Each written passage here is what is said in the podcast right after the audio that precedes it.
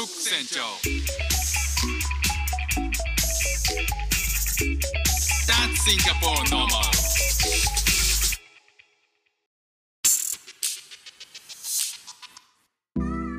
どうもフック船長です。シンガポールで3歳と4歳の息子の子育てをししている主婦です。イラストに挑戦したり歌を歌ったり英語学習の歌だったり海外生活で面白いと感じた日本との文化や価値観の違いそこから改めて感じた日本のすごいところなんかをお話ししております。あなんかあのーふと子供の頃に食べてた給食の話をですね妻とこの前してて僕はねなんかもう1個だけ食べられるとしたらカレーピラフドリア風っていうねあのメニューがあってですね。それはあのなんかカレーピラフってあるじゃないですか。黄色いちょっとあの黄色っぽいねあのピラフなんですけどそれになんかこうホワイトソースがかかってるっていうメニューがあって僕はそれも本当大好きで純粋にこうピラフをえー、とあどっかのレストランかなんかで食べてる時にふと思い出して知ってるって言ったら、まあ、妻は知らなかったんですよね。まあ、都道府県によってこう給食のメニューっていうのが違ったりするらしいので、まあ、そこは、まあ、まあ知らなくても無理はないのかなっていうふうに思ったりするんですけど、ね、その給食の話なんですけどね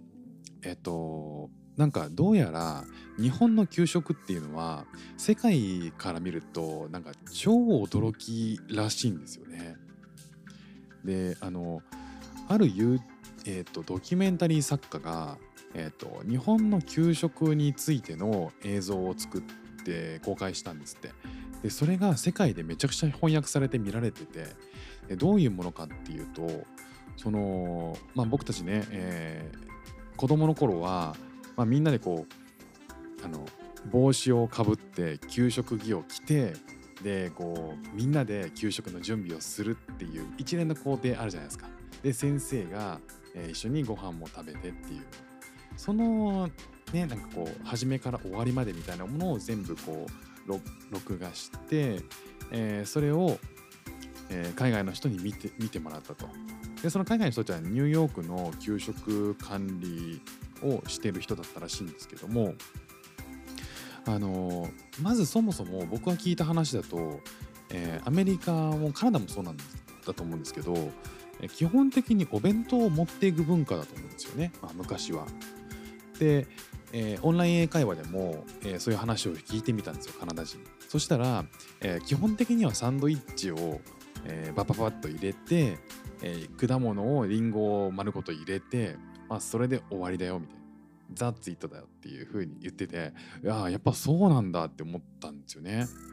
ところがこう日本の給食っていうのは毎日毎日メニューが変わるじゃないですか。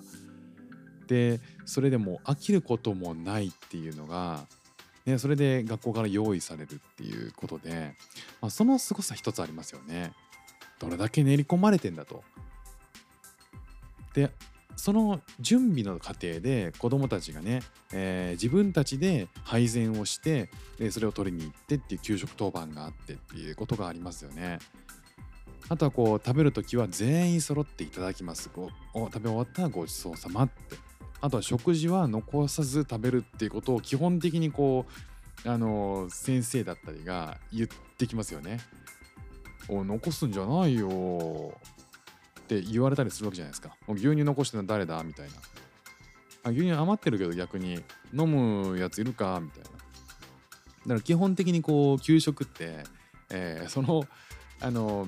デコヒコがうまくバランスされて最終的にどのクラスもあまりこう残らないっていう状態になっていくと思うんですよね。で最後かたあの食べ終わったら片付けてっていう。でそれがねあのニューヨークのその文化にしてみたらもう驚きなんですって。でももちろんこう自分で持っていくことによって、えーまあ、自分もおのおの違うメニューだったりはするわけだしあとこう終わった後に給食のおばさんとかにお礼を言ったりとか、ね、こう食べ終わったものを運んで自分たちで運んで片付けるとかあとはその終わった後給食終わった後のえー、雑巾がけとかねあのお掃除とかそういったものが全部がアメイジングなんですって。信じられないと。まあなんかこう自分個人主義だったりも結構するんで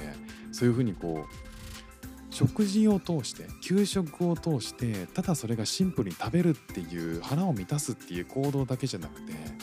それがこう生活をそのものを全員で学ぶ。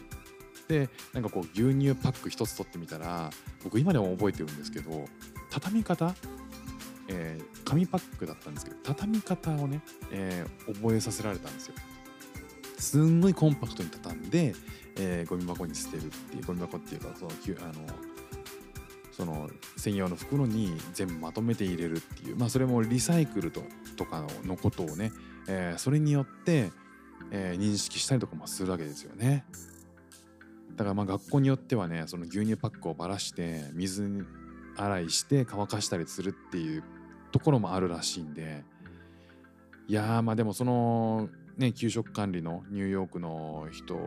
はもう感銘を受けていやーニューヨークの学校でここまでやるには時間かかると思うけどとにかく始めないと前に進まないよねっていうことをねあの深く思ったらしいんですよね。いやそうやってこう日本のことを給食ってすっごくすっごく当たり前のことだったから考えたこともなかったんですけどで、えっとそうやってこういろんなメニューが出てくること自体、えーなんかありがたかったですよね今考えてみれば。